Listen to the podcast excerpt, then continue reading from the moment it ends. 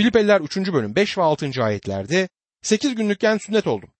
İsrail soyundan, Benyamin oymağından öz be öz İbraniyim. Kutsal yasaya bağlılık derseniz ferisiydim. Gayret derseniz kiliseye zulmeden biriydim. Yasaya dayanan doğruluk derseniz kusursuzdum diyor. Bunlar günümüzde de hala övünebileceğimiz şeylerdir ama bunların hiçbiri sizi kurtarmayacaktır. Şimdi ilk olarak diyor ki 8 günlükken sünnet oldum. Bu Musa'nın sisteminin temel ayinidir. Tabii ki 8. gün beşiğinden kalkıp sünnet olmak için tapınağa ya da sinagoga gittiği anlamına gelmez. Anne babasının onu sünnet ettirmek için 8. gün götürdükleri anlamına gelir. Anne babasının Tanrı yolunda yürüyen insanlar olduklarını açıklığa kavuşturmaktadır. Annesiyle babası onu Musa'nın yasasına göre yetiştirmişlerdi. Rab İsa'nın da sünnet olması için kendisini tapınağa götüren Tanrı yolunda yürüyen anne babası olduğunu hatırlayacaksınız. Doktor Vernon Maggie şöyle anlatıyor yaşamına ilişkin. Hizmetimin ilk yıllarında beni üzen ve beni geri çekilmeye iten şeylerden biri gerçek bir Hristiyan ailede yetişmemiş olmamdı. Babam kiliseye gitmeyi hiç istemeyen, çok içen birisiydi. Acılık ve ön yargı doluydu. Beni pazar okuluna yollamıştı ve bundan ötürü de Tanrı'ya şükrediyorum. Ama evimde hiçbir zaman bir kutsal kitap görmedim ve bir dua işitmedim. İlahiyat fakültesine gittiğimde kutsal kitabın kitaplarının isimlerini bile bilmiyordum. Hristiyan ailelerde yetişmiş başkalarıyla tanışıyordum. O kadar çok şey biliyor görünüyorlardı ki kendimi her zaman mahrum bırakılmış, bir şeyler eksik olmuş gibi hissettim. Paulus'un böyle bir eksikliği yok. 8. gün sünnet edilmiştim diyebiliyor. Bu da anne babasının Tanrı yolunda yürüyen kişiler olduğunu gösterir. İkinci olarak İsrail soyundanım diyor Paulus. Büyük bir olasılıkla Hristiyanları Yahudileştirmeye çalışanların çoğu safkan Yahudi değildi. Ama elçi Paulus öyle değildi. İsrail soyundan geliyordu. Sanırım o günlerde tapınağa gidip Paulus'un soy ağacını öğrenebilirdiniz. Paulus'un bir soy ağacı, bir geçmişi vardı ve ait olduğunu biliyordu. Üçüncü nokta Benjamin oymağından olmasıdır. Bu en iyi aileden olduğunu söylemek gibiydi. Benjamin ihtiyar Yakup'un en sevdiği oğul olmuştur. Rahel Benjamin'i doğururken ölmüştü ve ona üzüntülerimin oğlu adını verdi. Ama Yakup ona sağ kolum, oğlum adını verir.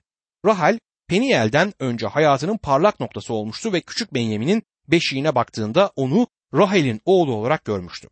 Benjamin onun sağ kolu bir nevi bastonu üzerine yaslandığı kişi olmuştu. Ayrıca İsrail'in ilk kralı da Benjamin oymağındandı. Onun adı da Saul'du. Ve Tarsuslu Saul'e de işte bu kralın adının verilmiş olduğunu düşünüyorum. Bu yüzden Paulus gururla Benjamin oymağından geldiğini söyleyebiliyordu. Benim babam Tanrı sözünün bir hizmetkarıydı ya da benim babam Tanrı sözünü bildiren biriydi diyebilmek bir ayrıcalıktır. Diğer yandan bir engel de oluşturabilir. Bazı insanlar bana şu kilisede büyüdüm. Dedem o kilisenin kurucusuydu. O kilisede dedeme adanmış bir pencere bile var. Bu yüzden o kiliseden asla ayrılmayacağım demişlerdir. Eğer o kilise kutsal kitaptan sapmışsa ve Tanrı sözü artık orada bildirilmiyorsa bu bir engel olabilir. Ama Elçi Paulus için Benjamin oymağından olmak kesinlikle iyi bir şeydi. Dördüncü nokta İbrani atalardan doğmuş gerçek bir İbraniyim noktasıdır. Bu onun bir önder olduğu anlamına gelir. Dini çevrelerin en yüksek düzeyindendir. Bir nevi zirvededir dini açıdan. Beşinci olarak İbranilerin ulusal yasasını tutmak yönündense bir ferisiyim der. Ferisiler İsrail'in en iyilerini temsil ederlerdi. Dini bir politik partiydiler ve hedefleri krallığı kurmaktı. Ya tutsaklıktayken ya da tutsaklıktan bir süre sonra ortaya çıkmışlardı. Bir nevi aşırı tutucu bir partiydi. Kutsal yazıların doğruluğuna inanıyorlardı. Meleklere inanıyorlardı. Dirilişe ve mucizelere de inanıyorlardı. Ayrıca politikalarında aşırı milliyetçiydiler. Nikodemus'u İsa'yı görmeye yollamalarının nedeninin işte Celide'den çıkan bir peygamber. Kendileriyle birlikte çalışmamıza izin verirse gerçekten bir şeyler başarabiliriz. Çünkü bizler Roma'yı nasıl parmağımızda oynatabileceğimizi biliyoruz diye düşünmüş olmaları gerektiğini tahmin ediyorum. Ferisler krallığı politik oyunlarla gerçekleştirebileceklerini düşünmekteydiler. Burada yeryüzünde Tanrı'nın krallığını kurmak istiyorlardı. Elçi Paulus kendisinin ferisi olduğunu söyleyebilirdi. Altıncı nokta ise öylesine çaba harcadım ki inanlar topluluğuna saldırdım noktasıdır. Paulus inanlar topluluğuna zulmettiğinde Tanrı'nın isteğini gerçekleştirdiğini düşünüyordu. Diğer ferisler Mesih inanlarını Yarışilim'den temizledikten sonra dinlenmeye razıydılar. Ama Paulus onları dünyanın üstünden silmek istiyordu. Şam'a giderken bunun yerine Mesih'e iman ettiğinde esas amacı buydu. Yedinci nokta ise ruhsal yasanın dilediği doğruluk açısından kusursuzdum noktasıdır. Günahsız ya da günah açısından kusursuzdum demediğine sadece dilediği doğruluk açısından kusursuzdum dediğine dikkat edin. Romalılar 7. bölüm 7. ayette Paulus bizlere öyküsünü anlatır. Der ki, öyleyse ne diyelim? Kutsal yasa günah mı oldu? Kesinlikle hayır. Ama yasa olmasaydı günahın ne olduğunu bilmezdim. Yasa göz dikmeyeceksin demeseydi başkalarının malına göz dikmenin ne olduğunu bilemezdim diyor. Paulus günahsız bir kusursuzluğa sahip olduğunu iddia etmez. Bu ayet ona günahını göstermiştir. Çalmayın buyruğuna karşı gelirseniz suçu işlediğiniz yerde arkanızda kanıt ya da parmak izi bırakırsınız. Aynı şey adam öldürmek için de söylenebilir. Elleriniz bir delildir. Kimse bunun hakkında bir şey bilmeden zina yapmak imkansızdır. Ama aç gözlü olabilirsiniz ve kimse bunu fark etmeyebilir. Eğer Paulus bu konuda hiçbir şey söylememiş olsaydı günahsız kusursuzluk konumuna erişmiş olduğunu düşünebilirdik ama dürüst bir şekilde durumun öyle olmadığını burada bize söyler. Yasanın kendisini öldürdüğünü söylemektedir.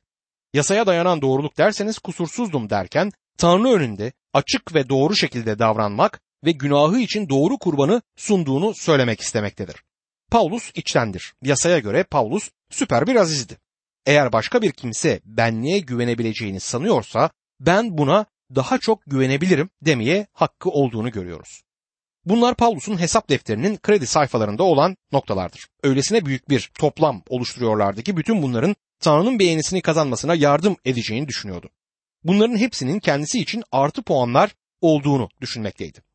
Hesap defterinin borç hanesinde nefret ettiği kişi vardı. Bu kişi İsa Mesih'ti. Paulus nefretinden ötürü İsa Mesih'i izleyenleri yok etmeye çalışıyordu. Sonra bir gün Rab İsa Paulus'u Şam yolunda karşıladı ve Paulus muhasebe sistemini tamamen değiştirdi. Borç hanesinde yazılı olan şey kredi hanesine yazıldı ve kredi olduğunu düşündüğü şeyler borç oldular. Bu tam bir devrimdi. Filipeliler 3. bölüm 7. ayette ama benim için kazanç olan her şeyi Mesih uğruna zarar saydım diyor. Elçi Paulus hesap defterinin öbür tarafına geçmişini, karakterini ve dinini yazdı. Etkileyici bir listeye benziyordu ve insansal bakımdan da öyleydi. Birdenbire bütün bunlar borç oldular. İsa Mesih ile karşılaştığı için artık o şeylere güvenmemeyi öğrenmişti. Önce ondan nefret ediyordu ve onu izleyenlere zulmetmek üzere Şam yolundaydı. Ama şimdi borç hanesinde olan kredi hanesine geçmiştir. Güveninin tümünü Rab İsa Mesih'e getirdi. Dostum eğer süper bir ülkenin muhasebe sistemi bu şekilde değişseydi bütün dünyanın ekonomisi alt üst olurdu. Çünkü bu büyük bir devrim olurdu. Aslında herhangi birinin Mesih'e iman etmesi bir devrimdir. Çünkü kazanç olan şeyler kayıp olmuştur ve kayıplar da kazanç. İnsanı ters yüz eder ve olması gerektiği konuma getirir. İnsanı tamamen farklı bir konuma getirmektedir. Mesih'e iman etmek büyük bir devrimdir. 7 ve 8. ayetler arasında zaman geçmiştir. Bu zamanın süresini bilmiyorum ama bence Pavlus'un Mesih'e iman etmesinden bu mektubu yazdığı zamana kadar geçen süredir bu. Müjde yolculuklarına çıkmıştı ve şimdi Roma'da cezaevindeydi. Filipeliler 3. bölüm 8 ve 9. ayetlerde dahası var. Uğruna her şeyi yitirdiğim Rabbim İsa Mesih'i tanımanın üstün değeri yanında her şeyi zarar sayıyorum. Süprüntü sayıyorum. Öyle ki Mesih'i kazanayım ve kutsal yasaya dayanan kişisel doğruluğa değil, Mesih'e iman etmekle kazanılan iman sonucu Tanrı'dan gelen doğruluğa sahip olarak Mesih'te bulunayım. Paulus'un Mesih'e iman edişi sadece o an yaşadığı bir şey değildir. Mesih'e iman ediş bir balonun yükselmesi değildir. Birçok kişi kilisede öne çıkıp bir deneyim yaşadığını, bir görüm gördüğünü ve yükseklere taşındığını ve hepsinin bu kadar olduğunu düşünür. Dostum, Mesih'e iman sizinle birlikte kalan bir şeydir. Sadece bir anlık değildir. Zamanda yani İsa'yı yüreğimize almamız bir anda gerçekleşti ama Mesih'e iman bir yaşam boyu devam eder. Ve kutsallaştırılma büyük bir duygusal deneyim değildir. Tanrı'ya bağlılık içinde geçen gündelik yaşamdır. Elçi Paulus iman ettiğinden beri artık Mesih'in içinde yaşadığını söyler. Her şeyi kaybetmiştir. İsa Mesih düşüncesinde en yüksek yeri almaktadır. En değerli şeyler olduklarını düşündüğü şeyleri artık süprüntü sayar. Ve bu çok güçlü bir sözdür. Mecazi anlamda kendi dininin üzerine sifonu çektiğini söyler. Eskiden güvendiği her şeyin üzerine sifonu çekmektedir. Şimdi Rab İsa'ya güvenmekte ve kurtuluşu için sadece İsa Mesih'e dayanmaktadır. İsa'ya iman ettiğimizde ne olur biliyor musunuz? Mesih'e iman ettiğimizde o bağnaz dini kaybederiz. Birçok insanın Elçi Paulus'un yaptığı gibi dinlerini kaybedip İsa Mesih'i bulmaları kutsal kitaba göre gerekmektedir. O denli büyük bir devrim yaşamıştı ki daha önce en değer verdiği şeyler şimdi çöp tenekesinin dibindedir. Elçi Paulus bunları teolojik bir bildiriyle dile getirmektedir. Bir gece Tanrı'nın önünde nasıl durulabileceğini düşünerek Mısır tarlalarında dolaşırken John Bunyan'a gelen ayet budur. Birdenbire kendisini gördüğünü sadece günahkar olarak değil, tepeden tırnağa günah olarak gördüğünü söyler. Kendisinin hiçbir şeye sahip olmadığını ve Mesih'in her şeye sahip olduğunu anlamıştır. Kendime özgü bir doğruluğa değil, kendisinin de açıklığa kavuşturduğu gibi yasadandı. Yani yasayı yerine getirmektendi. Örneğin sep gününü tuttuğundan ötürü övünebilirdi. Ama Paulus Koleseliler 2. bölüm 16. ayetin sonunda kimse şabat günü konusunda sizi yargılamasın demektedir. Dostum, yılda şu kadar kez vaaz verdiğim ve günlük bir programımın olduğundan ötürü evet övünebilirim. Ama bu şeyler kurtuluş konusunda hiçbir şey ifade etmez. Yaşaya 64. bölüm 6. ayet hepimiz murdar olanlara benzedik. Bütün doğru işlerimiz kirli adet bezi gibi. Yaprak gibi soluyoruz. Suçlarımız rüzgar gibi sürükleyip götürüyor bizi der. Ve Tanrı kirli paçavraları, kirli elbiseleri istemez. Ancak kirli günahkarları alacaktır ve onları temizleyecek olan da odur. Elçi Paulus kendisine ait herhangi bir doğruluk olduğunu iddia etmekten vazgeçmiştir. Yıllar önce bir toplantıda ders veriyordum. Orada konuşurken Mesih'e iman eden genç bir karı kocayı hatırlarım. Yetenekli çocuklardı ve çok güzel insanlardı. İnsansal bakımdan her şeye sahiptiler. Benim konuşmamdan önce tanıklıklarını vermeleri için çağrılmışlardı. Şimdi artık Mesih'e iman ettikleri için muhteşem yeteneklerini Rab için kullanacaklarını söylediler. O gece öğretimi bitirdikten sonra onlarla kahve içmek için buluştum. Beni biraz rahatsız eden bir şey var. İsa için kullanabileceğiniz muhteşem bir yeteneğiniz olduğunu söylediniz. Gece kulüplerinde dans ettiniz, gece kulüplerinde şarkı söylediniz ve gece kulüplerinde hikayeler anlattınız. Sizce İsa bunu kullanabilir mi diye sordum. Bunu böyle düşünmediklerini söylediler bana. Bakın Mesih'e geldiğinizde iflas etmiş günahkarlarsınızdır. Siz ona bir şey sunamazsınız. Hiçbir şeyiniz olmadan Mesih'e gelmektesiniz. Siz dilencilersiniz. Sizin hiçbir şeyiniz yok. O her şeye sahiptir ve bütün bunları size sunmaktadır. Sevgili dostum, bu ayeti düşüncenize iyice yerleştirin. Ruhsal yasaya uymakla kazanılan kişisel doğruluğa artık bel bağlamayın. Tersine Mesih'e imanla Tanrı'dan gelen ve imana dayanan doğrulukla donatılmış bulunalım. Buradaki önemli söz iman iledir. Bunu elde edebilmemizin dünyadaki tek yolu imandır. Onun için çalışmazsınız, onu satın alamazsınız. Onu çalamazsınız, sadece ona güvenebilirsiniz. Tanrı'dan gelen ve imana dayanan doğrulukla donatılmak. Mesih çarmıhta öldüğünde sizin günahlarınızı sizden aldı ve sizin aklanmanız için, sizin doğruluğunuz için ölümden dirildi. Dostum, tövbe etmemiş halimizde Tanrı bize katlanamaz bile. Onun için çekici değiliz. Bizleri sevmiş olması ve kendisini bizler için vermiş olması şimdiye kadar yapılmış en hayret verici bildiridir. Bizler sevgili oğulda kabul edildik. Elçi Paulus geçmişteki muhasebe defterini değiştirmiştir. Şimdi için olan amacı değişmektedir. Paulus artık yasaya dayanan doğruluğa bina etmeye çalışmayacaktır. Ne kadar dindar ve sofu olabileceğini ya da kiliseye ne kadar zulüm edebileceğini görmeye çalışmayacaktır. Peki ne yapacak? Dinleyelim. Filipeliler 3. bölüm 10 ve 11. ayetlerde şöyle yazar. Ölümünde onunla özdeşleşerek onu tanımak, dirilişinin gücünü ve acılarına ortak olmanın ne demek olduğunu bilmek ve böylece ne yapıp yapıp ölümden dirilişe erişmek istiyorum diyor. Bazı insanlar imanla kurtulmanın davranışlar ve işler için hiçbir motivasyon taşımadığını düşünürler. İnsanın lütufla kurtulmasının hiçbir şey yapmayıp öylece oturduğu anlamına geldiğini sanıyorlar. Bu gerçekten uzak bir düşüncedir. Kurtaran iman sizi harekete geçiren bir imandır. Yakup ki Yakup yasa işlerinden değil iman işlerinden söz ederek Yakup 2. bölüm 18. ayette şöyle der. Ama biri şöyle diyebilir. Senin imanın var, benimse eylemlerim. eylemlerin olmadan sen bana imanını göster, ben de sana imanımı eylemlerimle göstereyim. Dostum eğer kurtulduysanız işlerinizi görmek isteriz. Eğer işleriniz yoksa kurtulmamışsınızdır. Paulus'un söylediği de aynen budur. Eğer imanla kurtulduysanız yeni bir motivasyon yaşamınızda yeni bir amaç, yeni bir yaşam tarzı gelişecektir. Eğer Mesih'e olan imanınız sizi değiştirmediyse o zaman kurtulmamışsınızdır. Aynı eski hayatı yaşayan eski insan olursunuz.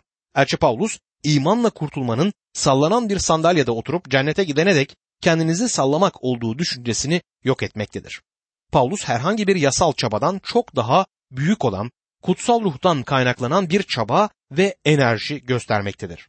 Yasanın altında bu adam Şam'a gidip Mesih'i izleyenleri yok etmeyi istiyordu. Lütuf iman sistemi altında Mesih'i izleyecek kişiler bulmak ve İsa için tanıklık etmek için dünyanın diğer ucuna şimdi gidecektir. İman bunları üretir. İman hareketi üretmektedir. Bu konu bizim için çok açık olmalıdır. Yaptığınız işlerin ya da sevaplarınızın kurtuluşunuzla hiçbir ilgisi yoktur. Kurtuluş için bir çarmıha gerek vardır. Tanrı'nın kaybolmuş bir günahkara sorduğu tek bir soru var. Sizin için ölen İsa konusunda ne yapacaksınız? Onu kurtarıcınız olarak kabul ederseniz imanla kurtulursunuz. Bu sadece iman aracılığıyla gelen doğruluktur. Kurtulduktan sonraki hayatınız bile kurtuluşla ilgili bir doğruluğu yaratmaz. Tanrı için yaşamınızdaki motivasyon Mesih'e olan imanınızdır. Paulus'un hayatının geri kalan kısmını bu şekilde yaşamasının nedeni budur. Tanrı için hiçbir şey yapmayan insanları anlamak zor. Bazı insanlar hiçbir şey yapamayacaklarını söylerler. Doğrusunu isterseniz bana ya da başka kutsal kitap öğretmenlerinin Tanrı sözünü bildirmelerine yardımcı olabilirsiniz. Ben hiçbir zaman yaptığım işe son vermeyeceğim. Mesih'in beni kazanmakla, benim için öngördüğü özlüğü kazanmak için koşacağım. Tanrı'ya yaşamama izin verirse, yaşadığım sürece onun sözünü bildireceğimi söyledim. Dostum Mesih'e olan imanımız onun için yaşamak üzere bizlere gerçek bir motivasyonu sağlamalıdır. Elçi Paulus onu tanımak istiyorum diyor. Paulus hayatının sonunda bile hala Mesih'i tanıma isteğine sahipti. Günümüzde bazı kutsallar bana tam bir bilgiye sahip oldukları ve bütün yapmaları gerekenin her sabah halelerini parlatmaları olduğunu ve her an uçmaya hazır oldukları izlenimini veriyorlar. Buna karşın dünyada gelmiş geçmiş en büyük müjdeci ve öğretmen olan Paulus yaşamının sonunda tüm isteğim Mesih'i ve dirilişinin gücünü bilmek olduğunu söylüyor. Yaşamımdaki en büyük teselli Mesih'in gerçekliğidir. Benim yaşamımda Mesih'in gerçekliğine ihtiyacım var. Şimdi sakın bana suçlayıcı bir parmak uzatmayın çünkü sizin ihtiyacınız olan da aynen budur. Onun çekmiş olduğu işkenceleri paylaşmak biliyor musunuz? Hepimizin gerçekten de onun acılarına ortak olmanın ne demek olduğunu bilmemiz gerekiyor. 22. mezmur hakkındaki mesajımı dinledikten sonra Mesih'in benim için neler çektiğini hiç bilmiyordum diye yazan birisinin mektubu gözlerimin yaşlarla dolmasına sebep oldu. Dostum, Mesih'in acılarına ortak olmanızı isterim. Bu acılara katılmanızı isterim. Mesih'i ve onun kurtuluş işini bilmek ilgimizi sonsuza dek canlı tutacaktır. Bütün sonsuzluğu bu işten ötürü ona teşekkür ederek geçireceğiz. Eğer bugün bunu yapmak sizi sıkıyorsa, bugün Mesih'i övmekten zevk almıyorsanız cennete gitmeyi neden istersiniz bilmiyorum. Umudum ölüler arasından dirilişe erişmektir diyor Pavlus. Bu sözleri söylerken İsa geldiğinde göğe alınacağı konusunda herhangi bir kuşkusu olduğunu söylemek istemez. Bunun yerine bu olaya büyük bir sevinçle katılacağının altını çizmektedir. Paulus bu dünyada kusursuzluğa ulaşmayı beklemez. Bu yüzden İsa'nın kutsallarını göğe alışına katılmak ister. Birisi bana İsa Mesih'in kutsallarını almaya geleceği olayına inanmadığını söylediğinde onun Mesih'le olan ilişkisinden kuşkulanırım. Paulus benim arzum erişmeyi hedefleyerek ilerlediğim şey sadece onu tanımak değil, inanların göğe alınması olan sevinçli olaya katılmaktır diyor. Diğer ölüler milenyumun sonuna kadar dirilmeyeceklerdir ve eski antlaşma kutsalları büyük sıkıntı döneminin sonuna kadar dirilmeyeceklerdir. Durup Mesih'in yeniden gelişinin ne anlama geldiğini hiç düşünüyor musunuz? Çoğumuz bu olay bizleri bu dünyadan kurtaracak diye düşünüyoruz. Elçi Paulus bu olay beni onun huzuruna götürecekler. Filipeliler 3. bölüm 12. ayette bunlara şimdiden kavuştuğumu ya da yetkinliğe eriştiğimi söylemiyorum. Ama Mesih İsa'nın beni kazanmakla benim için öngördüğü ödülü kazanmak için koşuyorum der. kusursuzluğa erişmeyecek olduğu bilgisi Paulus'u o yöne doğru ilerlemekten alıkoymaz. Kusursuzluk tam bir olgunluk anlamına gelir. Elçi Paulus oraya erişmemiş olduğunu biliyor. 2. Petrus 3. bölüm 18. ayette Öte yandan Rabbimiz ve kurtarıcımız İsa Mesih'in lütfunda ve onu tanımakta ilerleyin diyor. İlerleme gerektiği konusunda Petrus da aynı görüştedir. Bundan sonraki ayet bizlere Paulus'un yaşam biçimi hakkında bilgiler verir. Filipeliler 3. bölüm 13 ve 14. ayetlerde Kardeşler kendimi bunu kazanmış saymıyorum. Ancak şunu yapıyorum. Geride kalan her şeyi unutup ileride olanlara uzanarak Tanrı'nın Mesih İsa aracılığıyla yaptığı göksel çağrıda öngörülen ödülü kazanmak için hedefe doğru koşuyorum. Paulus henüz hedefe ulaşmadığını söylüyor. O kadar çok sayıda kutsal bilgisizliklerinden öylesine rahatlar ki her şeyi bildiğini sanıyor. Ancak yaptığım tek şey şu. İşte size basit ve sade bir yaşam. İman yaşamını olması gerektiği yere çekebilirsek gerçekten de karmaşadan uzak bir yaşam olacaktır. Elçi Paulus yaşamını bir noktaya indirgeyerek sadeleştirmişti. Geride bıraktıklarına aldırış etmez. Elçi Paulus tüm hatalarıyla birlikte geçmişi geride bırakmıştır ve geçmişin geleceği için bir handikap oluşturmasına izin vermez. Paulus şimdi de büyüyüp gelişeceği, geleceği beklentisi içinde yaşar. Birisi bugün, dün hakkında endişe ettiğiniz yarındır der. Elçi Paulus kendini ödül için koşan bir koşucuya benzetir. Paulus'un olimpiyatları seyrettiğini hiç olmazsa seyretmek için her fırsata sahip olduğunu hatırlamalıyız. Efes'te 100 bin kişilik bir amfiteyatro vardı ve olimpiyat oyunları bazen burada yapılırdı. Elçi Paulus Efes'te 3 yıl oturdu ve özellikle de bu spor etkinliklerinden birçok örneği kullandığından onun bu oyunları görmediğine inanmak bana zor gelir. Tanrı'nın Mesih İsa aracılığıyla yaptığı göksel çağrıda öngörülen ödül. Bu dünyasal bir ödül değildir. Göğe alınmak ve Mesih'in huzurunda olmaktır. Tanrı'nın göksel çağrısı bazen Tanrı'nın göğe çağrısı olarak da çevrilebilir. Bizler Mesih'in huzurunda olacağız. Bizler onun gibi olacağız. Elçi Paulus gelecekte kendisini bekleyenlerin bu tür şeyler olduğunu burada ilan eder. Şimdi bir şey konusunda açık olmalıyız. Bizler kurtuluş için koşmuyoruz. Ödül kurtuluş değildir. Mesih'e ya sahibiz ya da değiliz. Ona ya güveniyoruz ya da güvenmiyoruz. Kurtuluşa sahip olabilmemizin tek yolu Mesih'e iman aracılığıyladır. Bu bir armağandır. Armağan ödülden farklıdır. Ofiste çalışan arkadaşlarım bana bir doğum günü armağanı verdiler. Birisi sana bir hediyemiz var dedi ve bana bir kutu uzattı. Onlara inandım ve kutuyu aldım. Ellerimi arkaya koyup ciddi olduğunuzdan emin değilim. Benim için gerçekten bunu yapmayı isteyip istemediğinizi bilmiyorum demedim. Hediyeyi kabul ettim ve onlara hediye için teşekkür ettim. Onu kazanmak için bir yarışta koşmam gerekmedi. Onun için çalışmam gerekmedi. Çünkü bu bir armağandı. Efesler 2. bölüm 8 ve 9. ayetlerde iman yoluyla lütufla kurtuldunuz. Bu sizin başarınız değil Tanrı'nın armağanıdır. Kimsenin övünmemesi için iyi işlerin ödülü değildir diyor. Kurtuluş bir yarışta kazanılmaz. Kurtuluş kabul edilen bir armağandır. Paulus şimdi sonsuz yaşamı aldıktan sonra ödülü almak için koşmaktadır. Mesih onun için her şey haline gelmiştir ve Mesih'i kazanmak için bir yarışta koşmaktadır. Peki ne tür bir yarış? Bir gün Mesih'in huzuruna çıkacak. Buraya yansıtmak istediği düşünce onun önüne çıktığımda utanmak istemiyorumdur. Yuhanna Mesih'in gelişinde utanmanın mümkün olduğunu söyler. 1. Yuhanna 2. bölüm 28. ayette evet yavrularım şimdi Mesih'te yaşayın ki o göründüğünde cesaretimiz olsun, geldiğinde onun önünde utanmayalım der. Günümüzde Mesih'in gelmesini istediklerinden bahseden pek çok Hristiyan var ama bunun kendileri için gerçekte ne anlama geleceğini bilseler büyük bir olasılıkla onun gelmesini istemeyeceklerdir.